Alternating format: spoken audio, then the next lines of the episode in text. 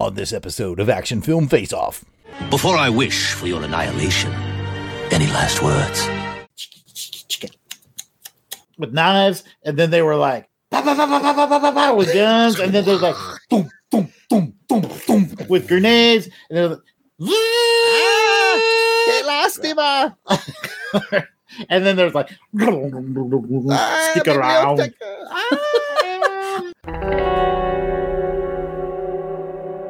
The Longbox Crusade presents Action Film Face Off. This episode, it's 2006 versus 1987. Two films enter.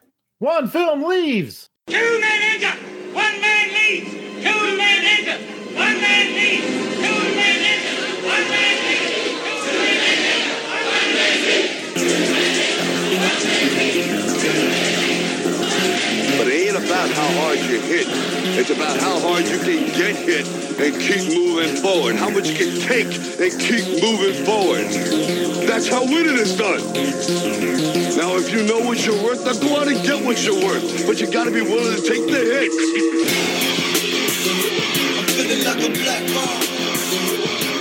All right, everybody, welcome back to Action Film Face Off, the show where two random years are selected. My brother brings an action film from one of the random years. I bring an action film from the other random year. Then those two films do battle using a variety of criteria, and a champion will be crowned by the end of the episode. I am Jared Albrecht, the Death Probe, also known as Yard Sale Artist, and also known as Smoked Baloney. That last one's not true. My co-host is my brother Jason, the Weasel Skull. We are both military combat vets who take our actions seriously, but not too seriously. So let's have some fun on just a regular episode. It's been a while since we did a regular episode. Our retro rewind. It's not a Halloween special. It's a regular episode. So welcome back to regular AFO, Jason. Gonna have me some fun now. Gonna have me some fun now. yes, indeed. We are going to score each of today's films on a scale of 1 to 10 in five categories. Those categories are the story, the overall spectacle, the best action scene, the hero, and the villain. And it's still not in that order. I don't know how many of these we've done, but we are not fixing it. And then there will be the deduction round where up to 10 points can be subtracted from the film's total for whatever we determine is the low point in the movie. You minus it. Minus it. I'm just going to go ahead and admit right now for years, Jason, years that I watched The Predator and he was saying, going to have me some fun, going to have me some fun. I, just- I was like, I just thought he was going crazy. And then I realized he's referencing the lyric from the Little Richard song they listened to earlier in the movie. I just put that together in Long tall 2022. sword. She's gonna be speed. 2022 is when I put that Go have me together. For all these years, I thought he was just crazy. Now, I mean, he was crazy. Anyways, speaking of crazy, let's introduce the sniper for this episode. She's back. She's bad. She can't wait to talk some more AFA with us. It is captivating Kathy Bright, the MVP. Welcome back, Kathy. Hello, hello. Glad to be here. I'm ready to talk some Tom Cruise and some Arnold Schwarzenegger. All right, then. I'm glad you are because that's what we're going to talk about. Now, as a reminder, our sniper gets one point in each category. The sniper can sway the scoring by a total of five points. So that was crucial on Halloween, by the way. And it's been crucial before. We'll see if it's crucial tonight. Now, Kathy's been on several times. So I've brought one prepared question for her that should result in one short answer. And then Jason and I will s- decide whether she's right or wrong. Kathy, tonight we are going to feature The Predator, which stars Arnold Schwarzenegger. What's Arnold Schwarzenegger's best film? Terminator. I'll accept it. I, I, that's on my list of acceptable answers. I will too. I, I prefer Terminator 2, but Terminator is an acceptable answer. I'm a true lies guy, but 100%. I figured you would uh, expect me to say that Christmas movie. I do love Jingle All the Way. I'm not going to lie. I watch it every Christmas. Never seen it, man. I gotta Never admit, seen I've it? Never seen. oh, Jingle All the no. Way. Well, we know what you're doing when you come to my house for Christmas. All right. Before our two films enter the Video Dome Arena, I think Jason's got the spikes installed. We are thrilled to kick off this episode with special shout outs to our Crusaders Club members. These are the fine folks who have joined our crusade. They enjoy early access to special long box episodes, voting on show content, free raffle entries, so much more. These are the folks reaping the benefits and giving some much appreciated support to the show.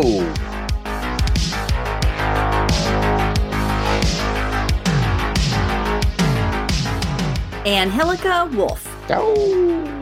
Auburn Elvis. Blasted or stash it. Braxton Underwood. Clinton Robison. Captain Entropy. Dave Collins, also known as Battle Wagon, Ezra Gallo, Gary V. Gerald Green, Jason King, Jason Lady. Jeremy L., Jim German, Jim German, Jim German, Jim German. I hope you like Jim German too. Joe Thomas. Dr. John Watson, Josh Strickland, Candace Ward. Kathy Bright, aka me, Mark Ross, Maxwell Traver. Miranda W., P.D. Devons, Paul Hicks. Rick from Jeff and Rick Present, Rob Morgan, Ryan Daly. Samantha Maney, Sean Urbanski, Spidey 67. Spreadsheet, Steve Cronin, Tim Price. Tony Pennington, and Toronto Cop. If we miss anyone on the list, we apologize. Keep in mind we record these episodes well in advance of release, so if you're a recent addition, we will add you soon. But no worries, you can just let us know we missed you by sending an email to contact at longboxcrusade.com. We'll get it straightened out. You might be asking yourself, how do I become a Crusaders Club member? Well, it's easy. Patreon.com slash longboxcrusade for as little as $1 a month. You know, you used to be able to say for as little as the cost of a cup of coffee, but it's like for as little as the cost of a third of a cup of coffee, you too could join the Crusaders Club. It's definitely worth a dollar a month. Well, thank you, Kathy. Come and check it out. Back to Jason. All right. Well, like Rowdy Roddy Piper's haircut, we've done the business part up front. Let's get to the party in the back and get back to the combat and learn a bit about the gladiators about to battle for your pleasure. This episode I was assigned the year of 2006, so I selected bum bum bum bum bum bum bum bum Mission Impossible 3. What year did the randomizer select for you, Jason? Well, I got 1987 and I got Predator. Ooh. Now that is a fine matchup, folks. Now it's important to point out this isn't Jared versus Jason. We each had to select from our assigned year. I might very well like his selection better than mine, or vice versa. I honestly don't know. We'll have to see how the scores come out because I like both these movies quite a bit. This is all about us discussing some beloved action films and coming to a consensus on which one is this episode's champion. Let's do a quick around the room of where we saw it. This is going to be an interesting one for me. I watched Mission Impossible 3 off my Plex server just a couple nights ago. But a couple weekends ago, I was in Baltimore for Baltimore Comic Con, and Predator happened to be on TV. Like, like it was 1988 or something. And I was staying at a hotel. It was on the hotel TV, and I watched it on television. So that was like you have to chunk it to the channel. You're like, Yeah, chunk, chunk, chunk. yeah, yeah, it was very old school feeling, and I loved it. Let's go around the horn. Kathy, how did you see it? I actually rented Predator through my Vudu account since I didn't have the DVD.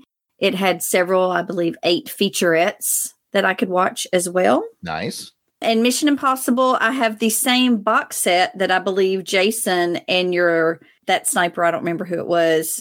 Was it Rick? Rick, I think. Yeah. it's the same box set that I have of all five of the first Mission Impossible movies on DVD. that is Awesome. a great box set. It really is. Jason. Well, similar to Kathy, I have the box set, so that's what I watched Mission Impossible 3 off of. And then I also have the Blu ray of Predator, and so I watched that. Excellent. Okay, now it's time for your spoiler warning. Of course, we're going to spoil the heck out of both of these films. So if you don't want that to happen, and for some unknown reason you've not seen Mission Impossible 3 or seriously Predator, come on. Go ahead and pause now and do that, and we will join you guys on the other side of this musical break.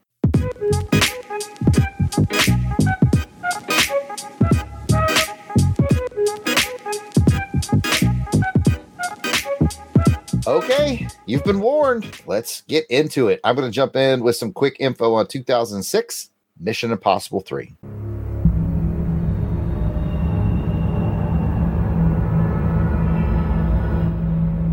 Who are you? You have a you have a, a wife, girlfriend? Whoever she is, I'm gonna find her. I'm gonna hurt her. And then I'm gonna kill you right in front of her.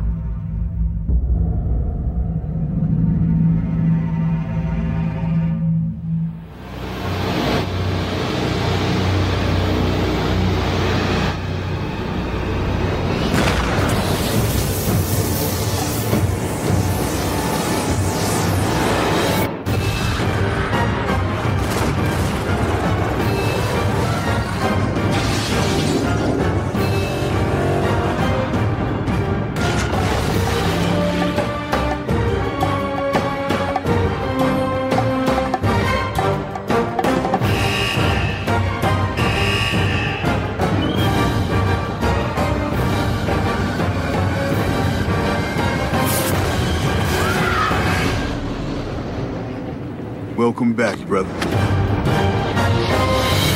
Your cast and crew is as follows. It stars an up and coming guy named Tom Cruise, a little known stage actor called Laurence Fishburne, and a creepy as hell Philip Seymour Hoffman. It is directed by J.J. Abrams, and the synopsis goes a little something like this. You're just gonna ride this out. You're gonna do it, aren't you? I'm gonna do it just like I did the last Mission Impossible. Here we go. Tom Cruise does Tom Cruise things. Something, something, rabbit's foot. I think there was some kind of revenge mission for an agent that Ethan had trained. Luther was kind of awesome. There was a wedding. Pow pow. There you go. I sometimes I don't pay attention. I just watch the action scenes. I don't. I'm not sure it mattered if you paid attention or not. I think I wrote a very similar synopsis for Mission Impossible 4. I, I still love them, but sometimes I just get lost in it. Like I don't even know anymore what's what's going on. I think Delvin will be proud. I feel that's I feel like that's how Delvin watches his movies. Anyways, let me do the interesting trivia. I got three nuggets for you, and here they are. Number one. So the production could not do anything about the inquisitive crowds that was watching them while they filmed in Rome. So they actually set up a phony second unit a little further away from their primary unit and hired several girls in bikinis and older women dressed as nuns to be to pretend to be filming takes for the film, while the main unit got on with their business largely undisturbed. so apparently, bikini girls and nuns, the greatest distraction possible, I guess. Interesting trivia number two. And I really like this one. So lean in, put your headphones on a little tighter, everybody. After the success of Shaun of the Dead in 2004, Simon Pegg was asked whether he was going to pursue a Hollywood career, because up until then, he'd been pretty much doing films in England. To which he laughed and replied, It's not like I'm going to be a Mission Impossible 3. he was, which I think is awesome. And finally, Maggie Q had to learn how to drive for this movie. She'd never driven, she didn't know how to do it. And it was revealed in the DVD extras that while driving during the shoot, the heel of her shoe got stuck on the accelerator, leading her to crash her car lightly into another parked car. That's the movie magic, folks, because she looked like she was driving like a boss, right? But you know what? Same thing could be said for Pierce Brosnan. I once read an article about how his first shoot on Goldeneye, when he hopped in the car to take off, he stalled it out. so uh, it's, That's uh, a bad omen right there. it's acting, folks. It's all acting. But there you have it, and I'll hand it over to Jason. No extra nuggets from Kathy. I have a whole list for Mission All right. Impossible. I'll, I'll go fix myself something to drink and turn it over to Kathy. Some of the nuggets that I found in my research. The house in the opening party scene was built to look like the house of J.J. Abrams, the director, which this is his debut directing a feature film. Mm, I almost out picked that as one of my nuggets. This was his very first feature film direction. What a way to start. Also, in this party scene is his oldest childhood friend, Greg Grunberg. I don't know if y'all know anything about that relationship. JJ calls Greg his lucky charm, and he is either voice, mostly voice, but he has a cameo in 90 to 100% of all projects that JJ works on. He was uh, the voice of Kirk's dad in the first Star Trek movie that JJ did. He's in all of his all of his work. Maggie Q was trained by Mr. Jackie Chan. Nice. That's a good resume bullet. Tom Cruise came up with the stunt after him and Keri Russell's character um, are on top of the truck.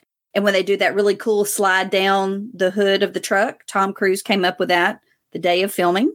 You know, he loves to do stunts. so he's probably like, you know, with his high energy, hey, I got an idea. You know, let's slide off the front of the truck. And she was like, what? like, oh, it's going to be great. She actually know. loved working. I mean, I feel like I feel like he's very comforting. Like I would feel like you'd be very safe around Tom Cruise I'd let him because he hold does. me, if that's what you're saying. I. I think you could cradle him like a baby. Just shh. It's okay, Tommy. in the movie the postcard that tom cruise goes to the post office to get from the agent has the name h. Kelvin. That is the name of his grandfather harry kelvin. And from what i understand he uses that name somehow in all of his projects. Hmm.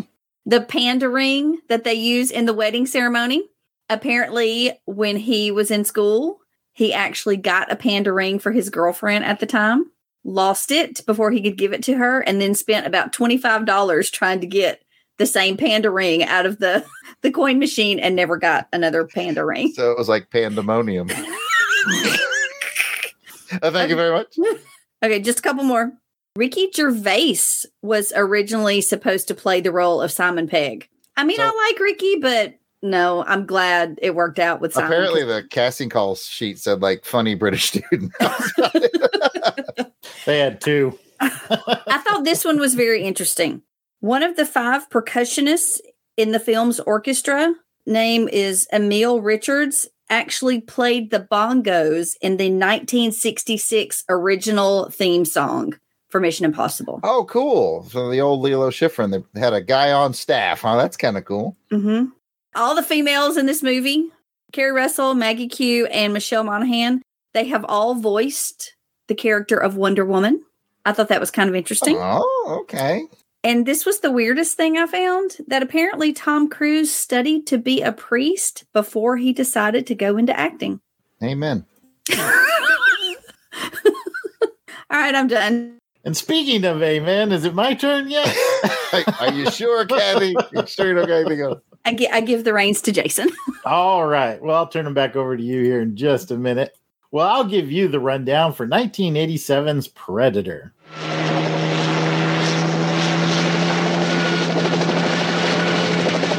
We are a rescue team, not assassins. Now, what do we gotta do? In a part of the world where there are no rules, We pick up their trail at the chopper, run them down, grab those hostages before anybody knows we were there. What do you mean we? Deep in the jungle, where nothing that lives is safe, You lose it here. You're in a world of hurt. Showtime, kid. Knock, knock. an elite rescue squad You're bleeding, man. I ain't got time to bleed. is being led by the ultimate warrior. We need the best. That's why you're here. But now, What's got Billy so spooked? there's something out there waiting for us. And it ain't no man. They're up against the ultimate enemy. Holy Mother of God. Nothing like it has ever been on Earth before. She says the jungle just came alive and took him. Ah! We cannot see it, No blood, no bodies. We hit nothing. but it sees the heat of our bodies and the heat of our fear. Whatever it is out there, it killed Hopper. And now it wants us. It kills for pleasure. He was skinned alive! It hunts for sport. It's killing us one at a time. We're all gonna die. But this time, it's picked the wrong man to hunt. If it bleeds, we can kill it.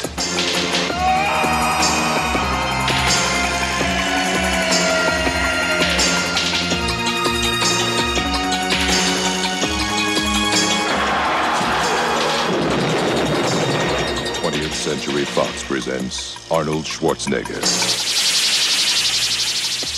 Predator. The hunt begins Friday, June 12th at theaters everywhere. Cast and crew included Arnold Schwarzenegger, Carl Weathers, and Elpidia Carrillo. It was directed by John McTiernan. The synopsis goes something like this It's a rumble in the jungle as Arnold leads his team of highly trained mercenaries to rescue a U.S. cabinet member from a nasty band of Central American rebels. The hunters soon find themselves the prey, however, as an apex predator from outer space starts picking them off one by one. A lot easier to synopsis that movie than it is to Mission Impossible. It was pretty. Yeah, I mean, it was it was pretty simple. Yeah, uh, this one came pretty quick. So my three pieces of trivia nuggets before I hand it over to Kathy. First one is the wardrobe department told Jesse Ventura that his arms were one inch bigger than Arnold's. So armed with this knowledge, he bet Arnold a bottle of expensive champagne that he had bigger arms than the Olympian. Jesse lost the bet and later found out that Arnold had played him by asking the wardrobe department to give him the false information. nice, nice. Oh, it kept going. There were a lot of pranks played on this movie. So Jesse got a bit of a revenge, though, by making sure to get to the gym a few minutes before Arnold. He would then douse himself with water. And Arnold, thinking it was sweat, assumed that Jesse was putting in more workout time than the star. So he started getting up at 4 a.m. to make sure he wouldn't fall behind in the workout routine. and finally, and we talked about this one, Jared, the Predator was originally supposed to be played by Jean Claude Van Damme. The suit weighed over 200 pounds, however, and it was so hot that JCVD passed out and quit shortly thereafter. The D stands for dehydration. so damn, it's hot. John Cloud, hot damn. John Cloud, man, Damn, it's hot. oh man, Kathy, anything to add to those three? Just a little bit uh, to add on to your third point about the suit weighing over 200 pounds. When the new actor, Kevin Peter Hall, joined to the film, apparently I read that he had to be held on a bungee rig, even though he's what, seven four, seven three, something like that. Use a bungee rig to help him move a little bit better. And I re- I realized when watching this movie this week where I recognized him from. He was on a TV show called Misfits of Science. That was on, I think there may have been a season of that. Okay. I want to say NBC, Courteney Cox, and Yeah, yeah, yeah. Jason and I watched it as kids. I remember. Mhm. I loved that show. I will say, It Kevin. Peter Hall, you can actually see him in this movie because he was on the helicopter rescue crew at the end. Right. Because right. Oh. oh. Schwarzenegger. I thought it was amusing that Sonny Landham, who plays Billy, they hired a bodyguard to work with him, but it was not for him. It was for everyone else on the set because apparently he was known for being very violent and very short tempered. So it was to Oh. protect other people from getting in a fight with Sonny. How are you gonna be like angry person? Your name is Sunny. good point. Good point. Apparently, Carl Weathers, which y'all probably know this way more than I do, was a very clean living athlete. And apparently, Arnold got him addicted to cigars while filming this movie. Oh man. The idea of the mandibles on the Predator character came from a flight with Stan Winston and James Cameron. James Cameron, Titanic fame, said something about, you know, I've always wanted to see a creature with mandibles on it. Stan went home and started drawing up pictures of the Predator with mandibles. Of Titanic fame, Oh, aliens. well, Let's or- go with aliens. no, I thought he This did actually Ter- feels Or like True Lies. Terminator. Didn't he do? yeah, eh, all these Okay. choices. This is actually no face off. You pick Titanic. Good Okay. Titanic. Okay, I'm going to say we'll say Terminator of Terminator fame. No, I'm leaving it in. I think it's pretty cool that you know Jesse Ventura, a true Navy SEAL, and Chaves is his last name. The guy that played Poncho, he was apparently a Vietnam vet. So I thought that was pretty interesting. I did not know that Jesse the Body Ventura had military service. That just is awesome to me. I think he still has the record for the deepest, one of the deepest dives. uh, Oh, wow. That's Navy. cool. That was I didn't know that. His respect meter on- on the rise for me. and that's all I got. And now that we have the basics on today's contestants, Ladies and gentlemen, Test your might. uh,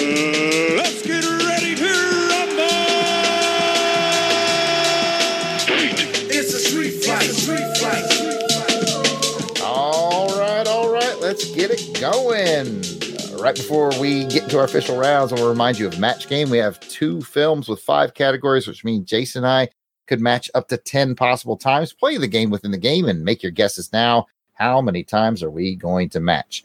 And speaking of scores, here's your barometer. Just in case this is your first episode, welcome. If it's not, everybody else knows this by heart, but a five means it's average. It's okay. Something you'd see on a decent made for TV movie. Six, seven, eight, nine, ten. Man, you got yourself a pretty good movie. Four, three, two, one. You got some things to work on. And with that out of the way, let's get into round one. The disease, beyond the cure. Round one is the story. How engaging or original is the story? And we will start with 2006's Mission Impossible 3. We will start with Jason. You know, I think story for me was probably the weakest part of this movie. Not saying it was a bad story by any stretch of the imagination. It's good. It's not going to get a four, three, two, or a one, so don't worry about that. As I reflected upon it, the opening was very strong. I liked where they were going with it. And then we kind of detoured into this marriage thing, which I just really I didn't care about. I didn't really feel invested in. And then by the third act, he's stealing a rabbit's foot, and I realized like I don't know what it is. I don't know why this guy wants it. And in fact, I don't even get to really see him steal it. I just I get to see the opening part, something, something, something. I got the rabbit's foot, don't know what it is. And so I feel like at the end of the day, and maybe it's just my personal choice, but I was much more interested in the spy thriller elements that seem to get shortcutted for the emotional romantic pieces. And I just didn't prefer that choice. I agree with you to some extent, Jason. I'm going to throw it to Kathy in just a second, but I got the feeling that I got cheated out of one of those Mission Impossible moments. Like, you know how like the team does craftiness to get someplace where it's impossible to get. Like, I feel like we only get to see that done once in this movie, and I should have gotten another one. But I, I also like the story, but it doesn't matter. Let's get Kathy's take. I think I would agree with you. I I would say that this is probably the simplest Mission Impossible story. Like it was very, I guess, simple's the best word. Like I still had a hard time writing synopsis. it was kidnapping, steal something to help get the rescue. It was just very, it was very simple. I understand what you're saying about the relationship part of it, but I think we needed that to care about her and to understand why he was doing all this to save her. Yeah, I mean, it did make it a more personal thing for him. That's for sure. And it gave Philip Seymour Hoffman that I'm willing to go too far kind of edge. So, I mean, it did have a Nastiness, purpose. Just nasty. Just yeah. nastiness. Yeah. Right. Okay, well, let's shift gears to 1987 and The Predator. Jason. Pretty simple plot. I mean, it's the most dangerous game. It's another version, but you always kind of can spice it up by making it with space, you know, with an alien space in there. Yeah, I think that the simplicity of this is really offset by the location. Uh, we'll probably talk more about that in Spectacle and just by the chemistry of the actors.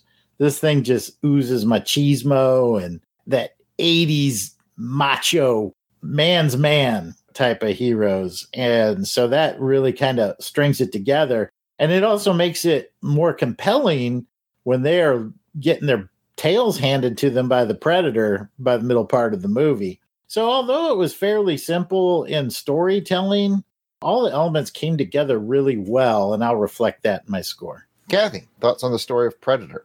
Agree with the simple, kind of just balls out, you know, let's shoot some stuff up, kind of simple story. I don't think it has the finesse of a story like Mission Impossible, but it's still great. It's fun. Action movie. Yeah, it is just kind of that simple, isn't it? Finesse. Finesse. I don't know what that is. Nope. I couldn't help but notice when I was watching it. You know, I watch a lot of bad movies because I'm into Mystery Science Theater and RiffTrax and all this stuff. And I love bad movies from the 80s. And I couldn't help but notice as I was watching it, like, this is a hair's breadth away from being a cheesy bad movie. Like, the only thing that really saves it, like Jason says, is the chemistry of the team and, and the budget. You know, they had a good budget and production values were great. Otherwise, some B movie team could have shot the exact same story because it doesn't demand a lot. You just need the woods. I mean, Basically. this this one had Arnold Schwarzenegger, Carl Weathers, Yeah. Jesse Ventura. I mean, Yeah. that's that's what elevates it from being. Absolutely. Absolutely. It is elevated by cast and production values. Bill Duke, too. I love Bill oh, Duke. Oh, Bill Duke, yeah. The whole crew was a lot of fun. It was a, it was a cool movie, but it's it's simple and therein lies its beauty. With that, let's double back and score them. Jason, Mission Impossible 3, 2006, scale of 1 to 10 survey says I landed on a six with this. You know, when I compare it to our standard of View to a Kill, I think the View to a Kill plot was a little bit better than this. So I'm, I'm going with six. You amuse me. it's not mutual. But anyway, close, close. I have it at a seven. I thought it was a, good movie, a fun ride. Have I seen better Mission Impossible plots that might even be more complicated, yet I was able to follow them better? Yes, I have. Big fan of part five. Big fan of part five. Love me part five. Yeah. Uh, but this one, I give part five probably a 10. I might have. I think we did that one, me and Delvin, if I'm not mistaken. Anyway, we might no, I I think, we think did you six. guys did six. We did didn't six, you? yeah.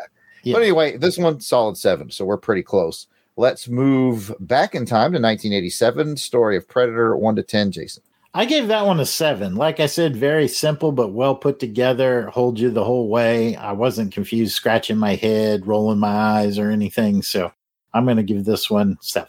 It might just be Jared's in a better mood night because I am one point up on you on that. I gave it an eight. Yeah, it is super simple, like you said, it's the ma- most dangerous game with an alien, but it, I think I gave it the bump up because it created a huge lore of sequels and spin-offs, comic books, novels. I've read Predator novels. Like it created an incredible universe based off of that. So I, I think I was a little more generous. I can see your point. Kathy, you get to load that sniper bullet and unenviable task of picking which one you thought had a better story. I wouldn't judge you either way. So what do you got?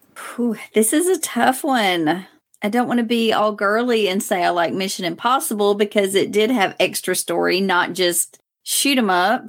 This isn't love story film face off. hey, by the way, uh, February is the next time I'm on, so we're totally doing rom coms, right? Uh, we'll talk to Laurel about that. sure. Oh, because I'm probably going to end up giving Mission Impossible more bullets than Predator. I think I'll give Predator story. I'll give my sniper bullet to story to Predator. It's a tough one because they're so different. You know, Well, and I think good. it's because they're both simple stories. There's nothing complicated about the plots in either one of them. So fair enough. That's the end of round one.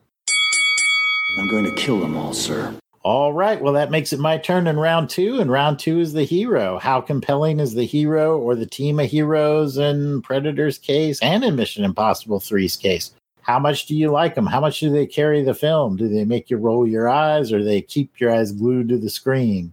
And Jared, we'll start with you for Tom Cruise and team in Mission Impossible 3. We've established on previous episodes of Action Film Face Off that I'm an Ethan Hunt fan. Is he in league with James Bond? Not quite, but he's close. And you get close, and then you add in Luther, who is just a staple of the franchise, and it's just a smile on your face every time he shows up. Then you add in this is the first time we get Simon Pegg, which you know he just improves it as it goes. Those are really good standouts to add to because I mean, Mission Impossible is always meant to be a team thing, even though they didn't do that a lot in the first two.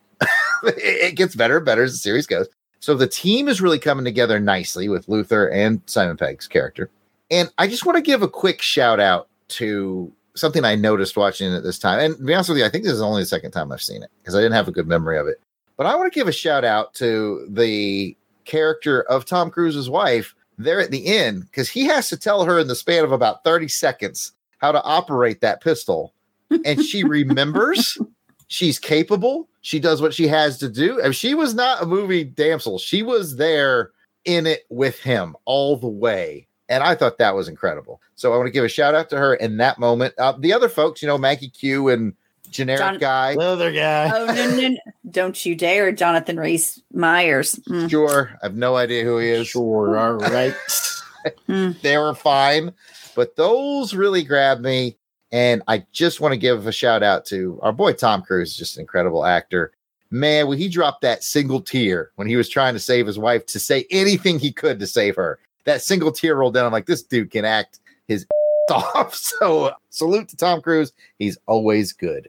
Yeah, I'm glad you mentioned that scene. I thought that was a brilliant piece of acting because he went through a whole range of emotions to trying to play it cool, like, hey, I'm the professional spy. I can lie my way out of this, to, oh, I'm going to threaten you. Now I'm enraged. Now I'm desperate trying to get out of there. And then, like you said at the end, just that single tear because he's like, nothing is working. And it held me.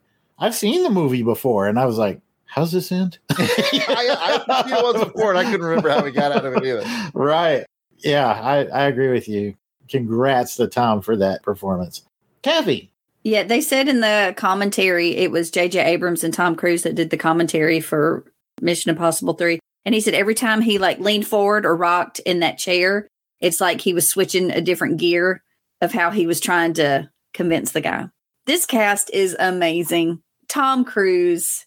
I know he's not everybody's taste, but I love Tom Cruise movies. I really do. I think he's incredible. I mean, the man does 99% of his stunts. We'll get to that in spectacle, I'm sure, but even the scene when he's jumping around across the roofs, he's not wired. He is literally jumping across the roofs of this little fisherman's village, you know, like it's just said it in another my day. synopsis. Tom Cruise doing Tom Cruise things. That was in my synopsis. You are correct. But yes, I know y'all don't know who he is, but Jonathan Rhys Meyers, I love him. He's uh he was in Tudors, he was in a short-lived show, he Dracula, he was in a movie with Keri Russell called August Rush. Every bit of this sounds made up to me.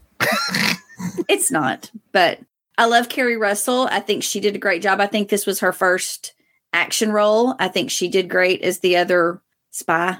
She was good. She looked like she'd practiced her craft. Yes. And Maggie Q, she was in, I fell in love with Maca- uh, Maggie Q in a show called Nikita. That was incredible. I love this cast. I think they're amazing. Simon Pegg can do no wrong in my book. So incredible. No, that's fair enough. And I think you're right. By three, they've really kind of come out with this formula where it's Ethan and Luther.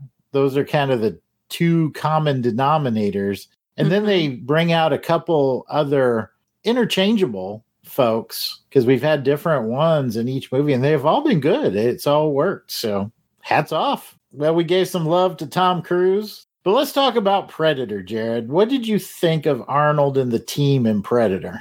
Well, we've kind of glowed him up already. I mean, it's Arnold Schwarzenegger, who's an 80s action icon with one of my personal favorites, Carl Weathers, enhanced by Jesse the Body Ventura. I just call him Jesse the Body. That's how old school I am. That's how I know him. I know him as Jesse the Body Ventura. Not um, Governor Ventura. Not Governor Ventura, but like that's how I grew up knowing him. Bill Duke. It's just really rock solid casting. That's almost a pun because they're also dang muscular and ripped and whatnot. And then you even have some comedic relief and Sonny Landham, who apparently has anger issues, but I like him when, he, when he's in things. I love his moment in Predator. To me, he gets the best warrior moment of all. It's also mm. like I love it. That moment for him is like at a 10 for me, but then it also brings me to great sadness because I want to see it. I want to see him fight that thing because he was like, I'm not messing around. We're doing this old school. You get a stick, I get a stick. Let's let's go. And I just thought he had a great moment. But anyway, it's a great group of characters. Is it Arnold's finest hour? Not yet. He's still on the rise at this point, but it's going to be a solid score for me. Great bunch of cast. I think there was enough military experience on there to make the action seems realistic. They obviously trained together a lot. Good chemistry. Kathy, what do you have to add? Mirror what Jared said. I think chemistry between them all is wonderful. I mean, are most muscle men the best actors in the world? Usually not. But where else are we going to get the super cheesy lines from movies that we still remember to this day? So, casting was great. Also, like Jared said, is it my favorite Arnold movie? No. I still think the casting was great. I think they did a great job. Yeah, and I got to say, man, Arnold was in shape for this film. Holy oh. cow. He He had actually, from what I understand, he had lost 25 pounds for this role to become leaner because he, yeah, he wanted to look more like a soldier. Yeah. right. I don't know any soldiers look like that, but that's just I me. did back in the day, you know, but nah, not even close. All right. Well, I think we've run the gauntlet. It's time to score them. And Jared, what did you give the heroes from Mission Impossible 3? Man, like I said, I got a soft spot for Ethan Hunt, so it starts high. And then it built with Luther, and then it built with Simon Pegg. Did it get all the way to like a James Bond, Timothy Dalton 10? Not quite. I landed on a nine. You know, I think I'm just one off from you today. Uh, I went a little bit lower with an eight. I agree with everything you said, but I don't know. I just kept thinking about how good like four, five, and 6 Mhm, are, yeah, and that's yeah. why I was like, oh, that's where I'm going to save my save my nines. But I can definitely uh, understand how you got there. Predator. What are you giving Arnold and his crew? Jesse the Body, Bill Duke, Shane Black, Sonny Landham. It is a great crew. You know, Arnold in True Lies, I think I gave him a 10. If I didn't, I should have. Is he's not quite there yet? I think this is a really simple performance for him. So he didn't have to stretch much. So I kind of started at a seven. And then when you add in all those other crew members, it bumps it up to an eight. So I'm at a solid eight for this movie. All right. Well, I think I've officially tipped my hand that I prefer Predator because I went a little higher than you on this one because I went nine. I was like, man, Arnold was in great shape. You got Carl Weathers in this thing. Yeah, that's, true. That's that's a nine for me. So Nine it is. So I we can't got argue with that. I cannot argue with that. we got the scores in. So the only question is, Kathy, which of these teams is gonna get your sniper skills, your bullet? Mission Impossible 3. Easy as that. Fair enough. All right. Well, my round is in the bag. It is time to pass it back to you for round three, Jared. All right, let's go to round three. Say hello to my little friend. Round three is the villain. How memorable is your villain? How menacing is your villain? And this is going to be interesting because we got two good villains, but they're very different villains. Let's see how it all plays out. Kathy, talk to me about Philip Seymour Hoffman in Mission Impossible 3. First of all, I'm going to say I'm honestly very glad it was him instead of Kenneth Branagh or Sylvester Stallone, who reportedly were up for this role as well. But I will broker no negative talk about Sylvester Stallone on this no, podcast.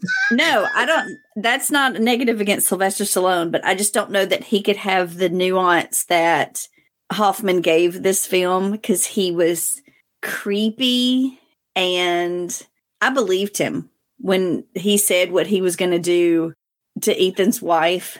Like I bought it. He wasn't a fighter, he was a thinker. And to me, that can be even scarier because you don't know what they can plot and what they're going to do to destroy your mind as well as your body. Yeah, Well it looked like he was thinking about which end of the buffet he wanted to take on first. yeah, he wasn't a- a real physical match, but like the way, like Kathy said, his nuance, which is a good word to use there, Kathy. I think it was really incredible because the vibe he gave off to me, and I'm going to quote Street Fighter the movie, where Raul Julia goes into that speech about, you know, he's talking to Chun Li, and he says, you know, that was the day that I changed your entire life, burnt your village, killed your father. You know, that, that's what that day was to you, and to me, it was Tuesday. That's the vibe he gave off. Like th- I do this on the regular. You're nothing to me. You're nothing to me. That's the vibe he gave off. Anyway, Jason, talk.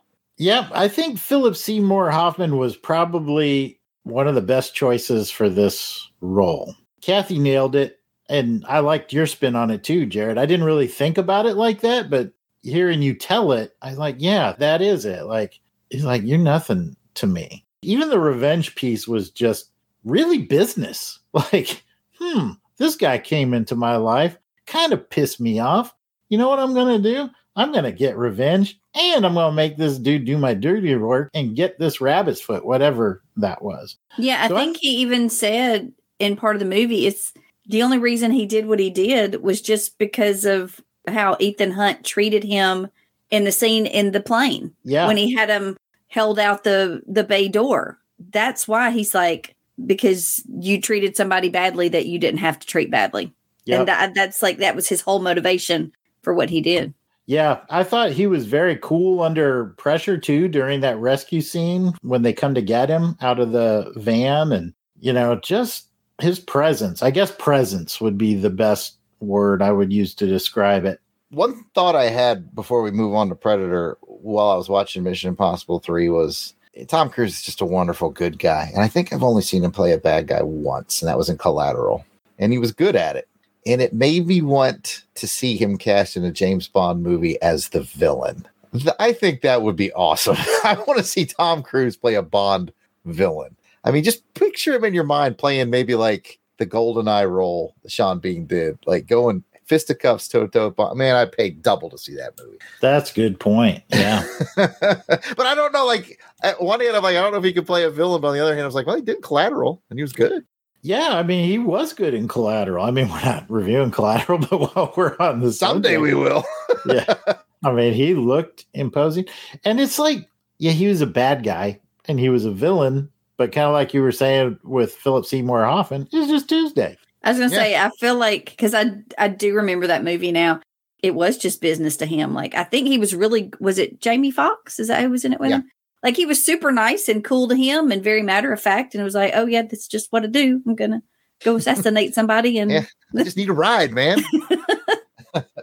Anyways, we've got a little far afield. Let's get back on track to Predator 1987, a villain that launched a franchise. Kathy, thoughts? this is hard. I mean, I guess monsters are villains, but to me, when you say villain, it's more something that is planned or an action. Whereas to me, a monster is just their nature. Right. they don't even like fit into our society. So they, they can't even really be judged by our rules. Right. you know? So, I mean, even though technically the predator is the villain in this, it's just different for me. I I don't know. I don't know if I'm making any sense or not.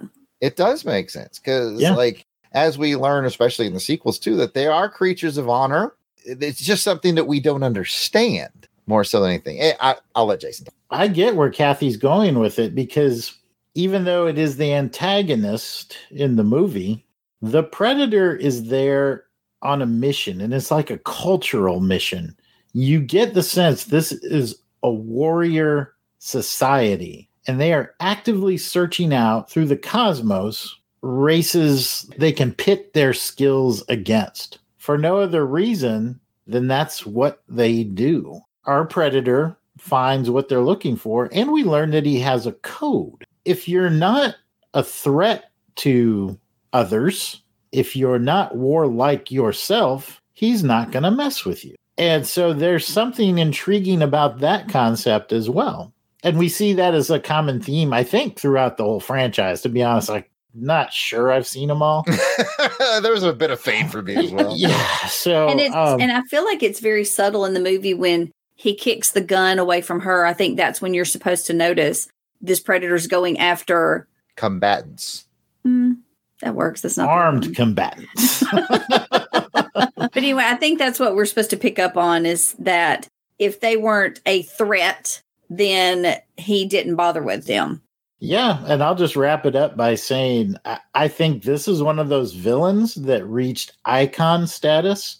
Not only is Predator in several movies, but we've also seen him in the comic books taking on Batman. We've seen him in fan fiction. He's an icon at this point. I do want to piggyback on a little bit uh, what I was going to say when you were talking about, you know, he's a warrior. That's no different, I think, than a lot of these other countries, these tribes that go on a wild boar hunt to prove that these young men now can become men of the tribe. How is that any different than because this is an alien? You know, we're supposedly beneath alien races. So, how is that any different than what we would do in a absolutely circumstance? Fair point. Except we're the boar at this point. Well, stop being boring and take the reins back. Damn it, I was just about to say a similar joke. All right, let's score these suckers. Let's go back to Mission Impossible 3. Philip Seymour Hoffman, man, he gave a good performance. Scale of 1 to 10. I'm guessing it's 7 or higher for you, Jason. What do you got?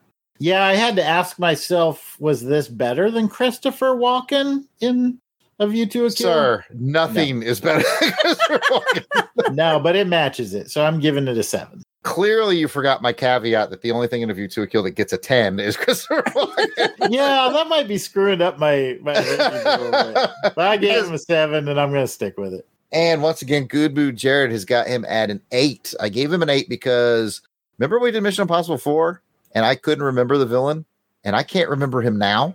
I can't either. Yeah. With So the far as- Russian general guy. as I start going through the Mission Impossibles and I think of the villains, this is a standout.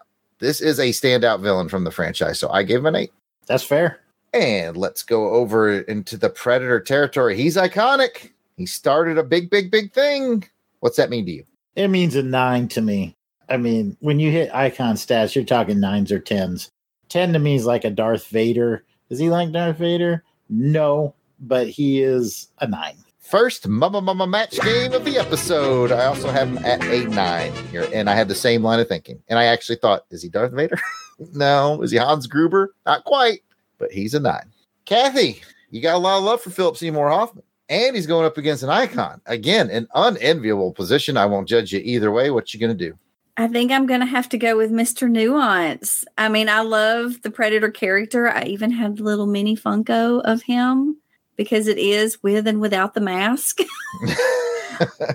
but I think just because that character is well, I take he is still he is still planning things because he understood that it was a trap that Arnold had set up for him. So his head is in the game as well, but I think he was just one track minded. I think Philip Seymour Hoffman's character was much more devious, broader character. With that, I'm going to go with Philip Seymour Hoffman.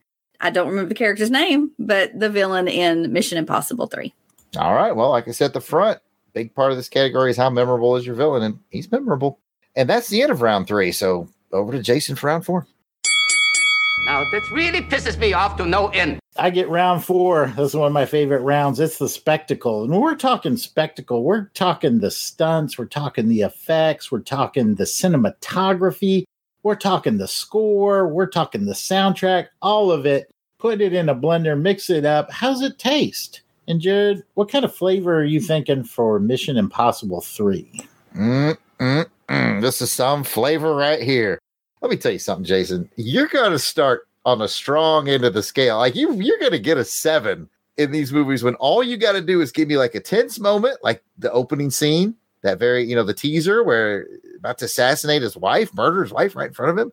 Pull the trigger, boom, and then a fuse lights, and you get bum, bum, bum, bum, bum. Like, oh, I'm all amped up. So, I mean, that theme song by Lalo Schifrin, legendary. It's legendary, and I love to hear it. I can't wait to hear it. They usually play it when they finish something cool, like they finish the Vatican thing. You hear they come on their speedboat and it's playing Mission Impossible. So, music, check. Action scenes, check. Stunts, check. Was I check checking my Twitter? No check. Was that confusing? Anyway, I was engaged.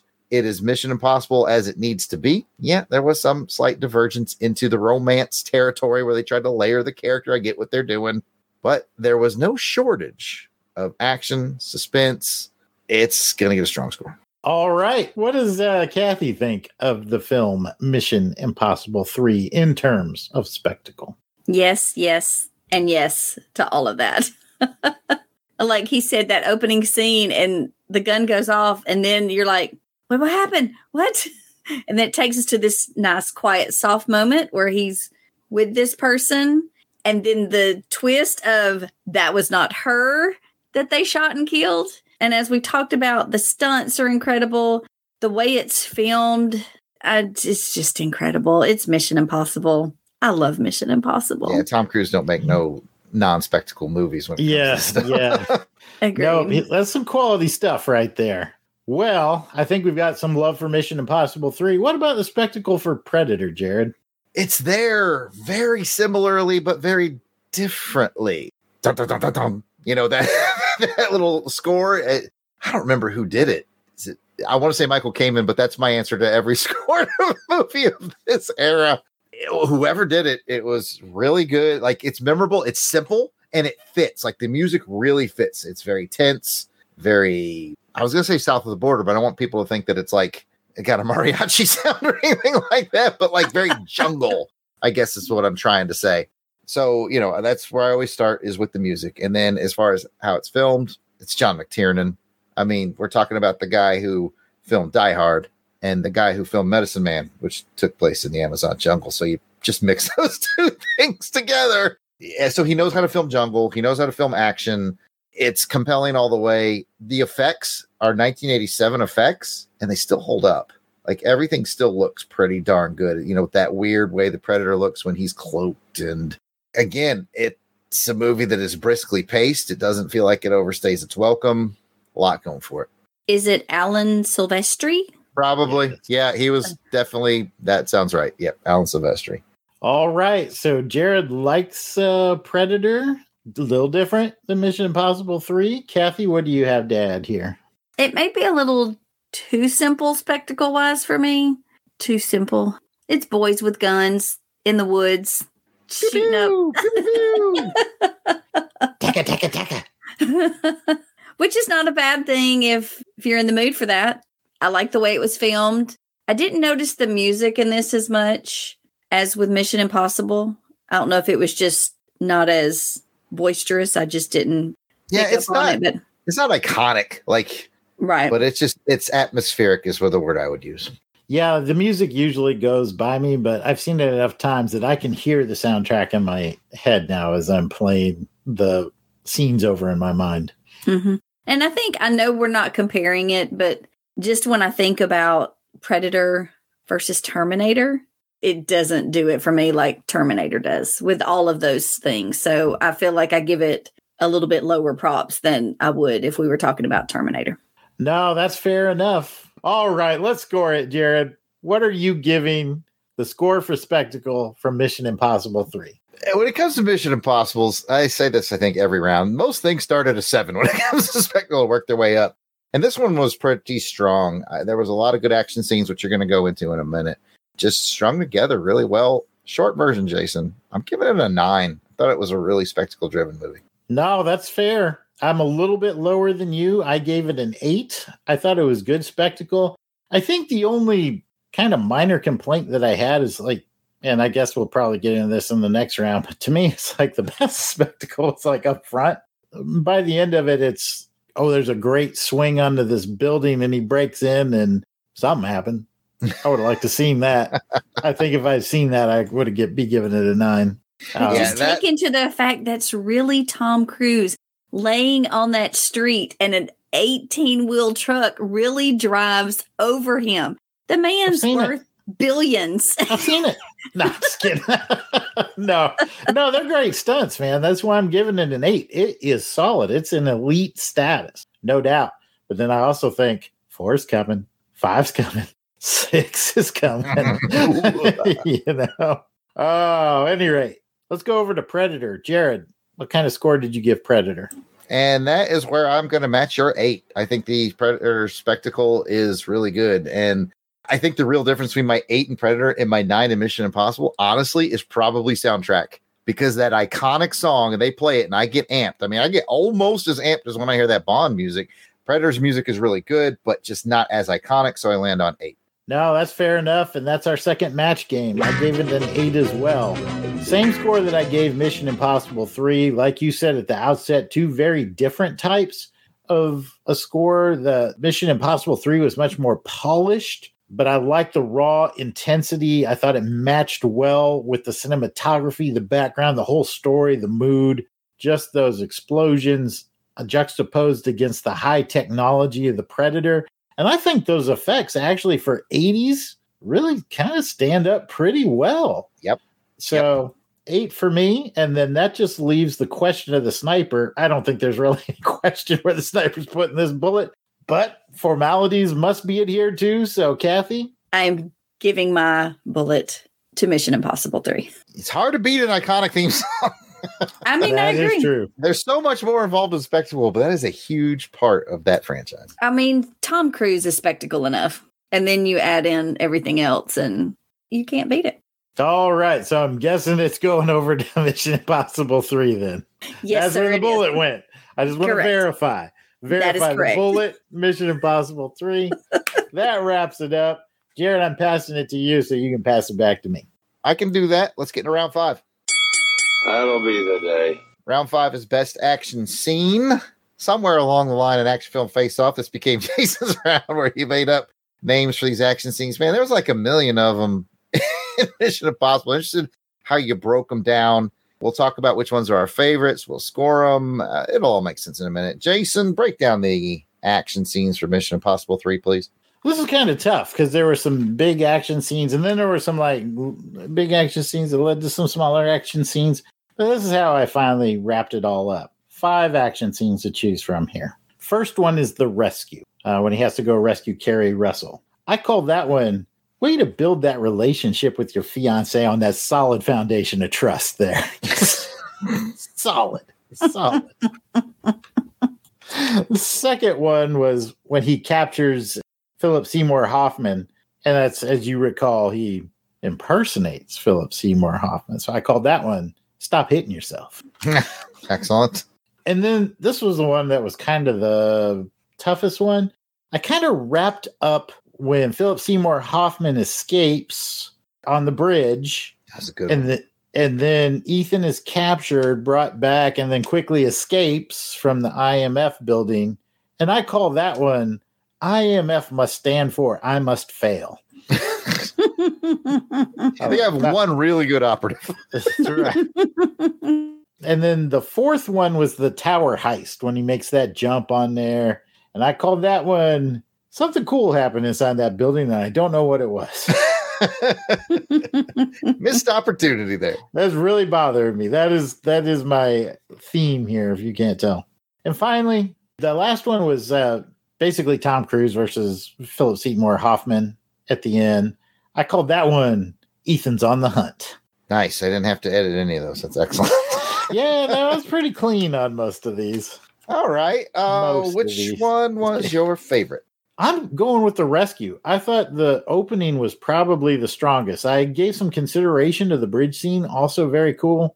But in the end, oh man, I like those automatic machine guns that Luther be just like spinning and shooting, and then and then Tom Cruise was like pow pow pow, and Keri Russell was like pow pow pow, and then they jumped out and was like kaboom, and then they got on the van and, like, and then there was like get to the chopper, and it was like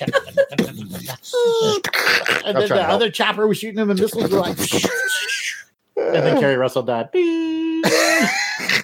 which is probably one of the coolest deaths in a movie. Like that little head twitch gets me every time. It's so creepy. That was creepy. I'm going to agree with you. I, I almost went with the bridge just to be different because the bridge scene is really cool. I mean, you got you get Tom Cruise running fast and he gets blown out to the side from an explosion. I mean, That was We- like a blow in the side of the explosion in the car. That was cool. We have not discussed the Tom Cruise and the running. No one runs better than that yeah, man. do we have to? It's like it's required. In fact, when I posted that I was watching this movie on Twitter, someone replied with, "I hope you get to see him running really fast for a long duration of time." I was like, I, I can only hope, my friend. But no, Jason, I'm going to agree with you. One of the sufferings of the movie is that its best action scene is its first action scene. And everything you said, with all those explosions and all the sound effects we just made, stands for me as well. And I just want to tack on, I thought that was super cool. She's like, How many rounds you have left? And he checks and he's like, I got it. Boom, he had one. He kills the guy. He's like, All I need. I was like, He said he had he had enough. Yeah, just enough for something like that. I was like, yeah, that's baller right there. that was pretty cool. So yeah, going with the same action scene. Kathy, which was your favorite action scene? Is the capture? That's the one where they're at the Vatican, right? Yes, that's sort of the most Mission Impossible scene of And I think that's why I'm going to pick that is because Nothing it was with this. I love the whole setup and the the Mission Impossible-ness, the spyness, the plan.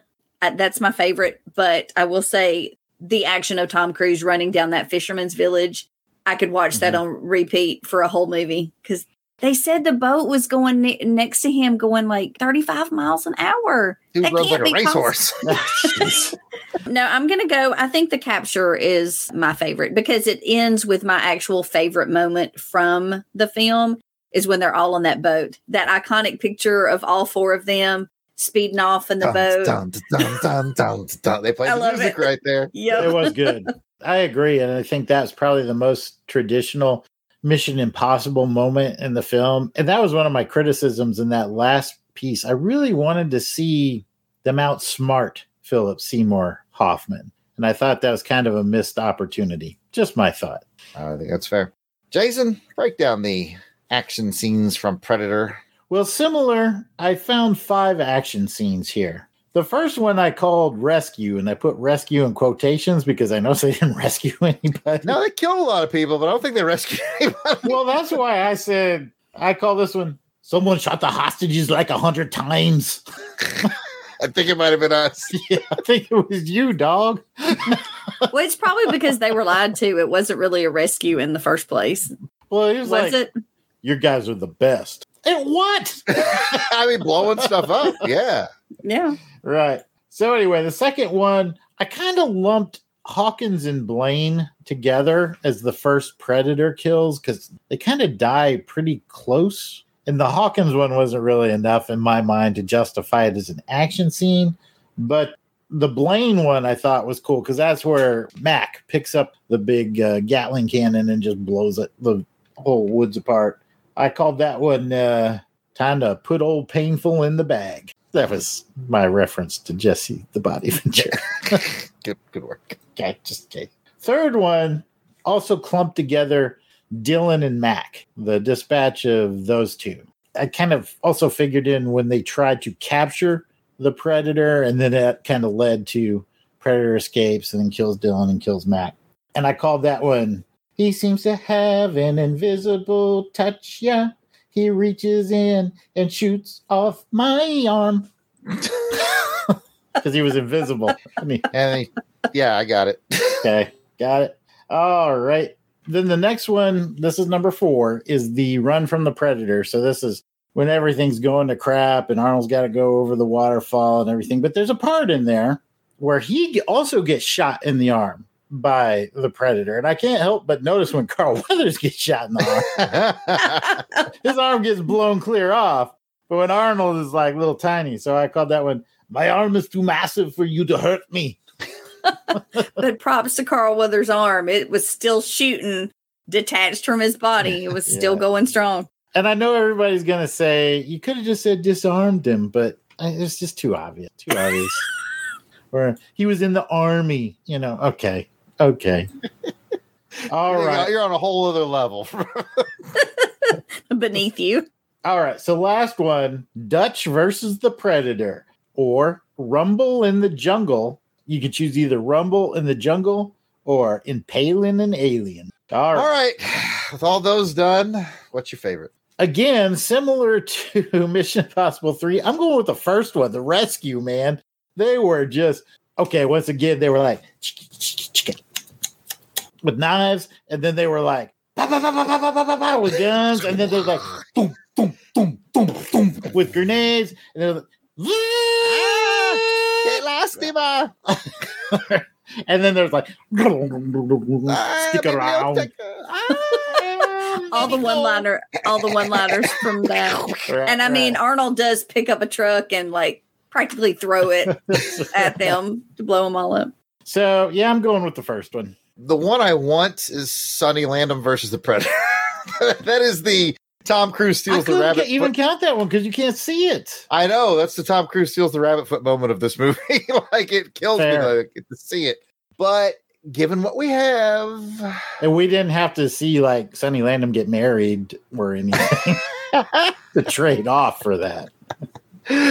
I'll I'll take Impaling an Alien, the big fight at the end. Why not? It was Why not? good, good fight. What about you, Kathy? I think I'm going to go with the Rumble in the Jungle just because to me that's the most iconic memory I have of Predator is Arnold all covered in mud, which apparently wouldn't really work because the mud would just get warmer. It increases your body heat. But anyway. I do that like that scene where he like raises the charge like ah. Exactly. Yeah. I'm going I'm going with Rumble in the Jungle as well. Okay, now we just got to score them. Let's go back to Mission Impossible. Jason, you and I both like the opening scene. You liked it to the tune of An eight, we're definitely in elite status. Best is yet to come, but this is very solid. match game number three. Also have it at an eight. Over in Predator, I like the final battle. You like the initial battle. What you scoring it? I gave it a nine. Obviously, some nostalgia points there, but it is a good battle. I love it every time I watch it. Oh, come on. Jesse Ventura with Old Painless. Oh, that's so awesome. So great that they had to bring it back in Terminator 2. Ah, man. So yeah, you definitely have the nostalgia bump on this one. I gave the final battle a seven. I give probably the one at the beginning a seven too. I that to me they're very good and capable action scenes, but there's nothing terribly special about them. I'm sorry. I'm sorry. Kathy, all we have to do now is you tell me which movie had better action scenes. Terminator. I'm just Uh, technically, I think that's correct, but I, it's not on the ballot. Um, I'm going Mission Impossible 3 because to me, even Tom Cruise's running is more action than 75% of the Predator. I just feel like there wasn't as many action scenes in Predator to me as there was Mission Impossible, even though y'all said there still wasn't as many in Mission Impossible 3 as four, five, and six. I still felt like there was more. Now, it- it's definitely, you know, there's a lot packed in there. I won't, Yeah. Oh, false. Although I did love when, oddly, I loved when the Predator, when he ripped the skulls out with the spine included, and Yeah. that was pretty creepy, but That cool. is creepy, but cool. Yeah. So Mission Impossible 3. Well, that is the end of round five. Put the knife away and shut your mouth. I guess that just leaves me in the deduction round, the round for the ridiculous, where we can take some points off of either film for anything that we found lacking or so awful it's distracting. Jared, are you going to take any points off of uh, Mission Impossible 3? I am going to deduct one point from Mission Impossible 3. I'm a helicopter guy. I grew up around helicopters. I don't care how good pilot you are, that UH 1 ain't outmaneuvering that AH 1. that thing's going to get shot down with some quickness. Yeah, that's fair. That's fair. he like juked the windmills, but the the AH1 couldn't do that. Nah, nah, boo. No, no, no, no, no. No, no, no, no, no, no. yeah, that's fair. Okay. Well, I, you know, I thought about taking some point off for the rabbit's foot, not telling what it is or anything, but I think I already addressed that in the story. So I'm not going to take any points off of Mission Impossible 3. Not even for Impossible Mission Force. That's what the, movie IMF itself stands for. Yeah, I don't know. I mean, but that's a not. At least it's what it stood for in the TV show. I mean, they just were honoring its roots. Is it corny? Yes, but hey, it is what it is. I'm not going to knock any points off. off I don't it. think did we talk much about Laurence Fishburne in this movie? Should I get an think we- extra point for that? Because I love him. He's amazing. he is good. Kinda, but like on the flip side of that, just plot wise, it was like they're trying to set him up as he was the bad guy. We're like, no, no, we all know who the bad guy is. Billy see you, Crudup, Crudup. of course. I see you over there, Crudup. Billy we- Crudup. Predator. Are you going to take any points off of Predator? What am I, a communist? No. It's America in the 1980s, son. This is this is the greatest movie of all time in 1987. I will say the general guy was a bit old. Yeah. like, he was a bit old there. Yeah, he still gave gave a solid performance. So yeah, I'm not going to take any points off either. All right, Jared. I think that just leaves math. Yep, that's the end of our official rounds. Okay, folks, don't worry if you haven't been keeping up with the math at home. We do that for you here at Action Film Face Off. As a quick reminder, match game was only three this time. So if you're on the low end of match game, you were probably on it. Three matches for Jason and I. Sniper bullets, man. Kathy gave four bullets to Mission Impossible 3 and one to the Predator. And looking at the judges' scorecards, the winner of this episode of Action Film Face Off with a score of 83 to 81 is the Predator.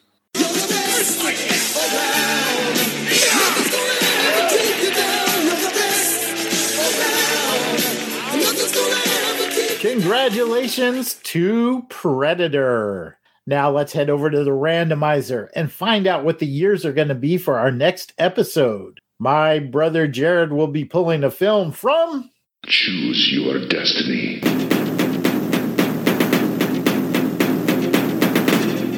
two thousand eight, and I will bring a film from Choose your destiny.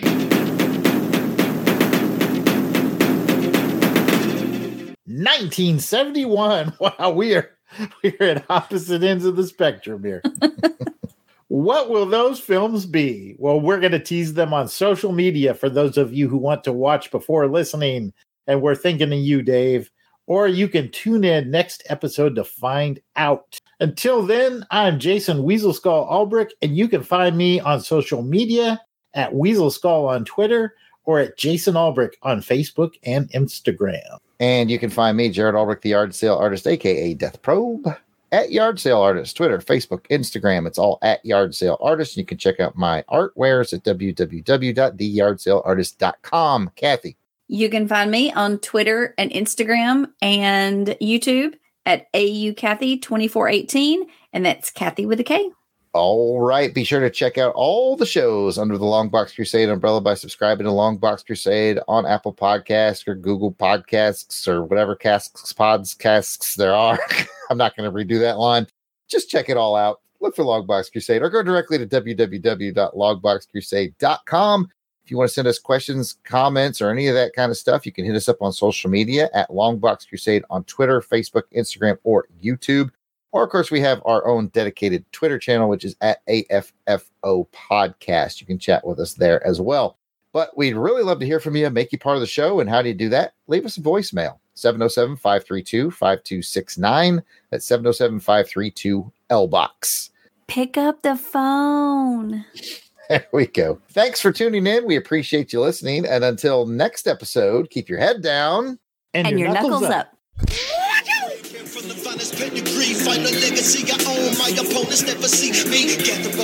The intro and outro theme to this show and all of our action film face off shows are done by musical genius Joe November. Check out his SoundCloud at J O S E F L I N 9 9. You will not regret it.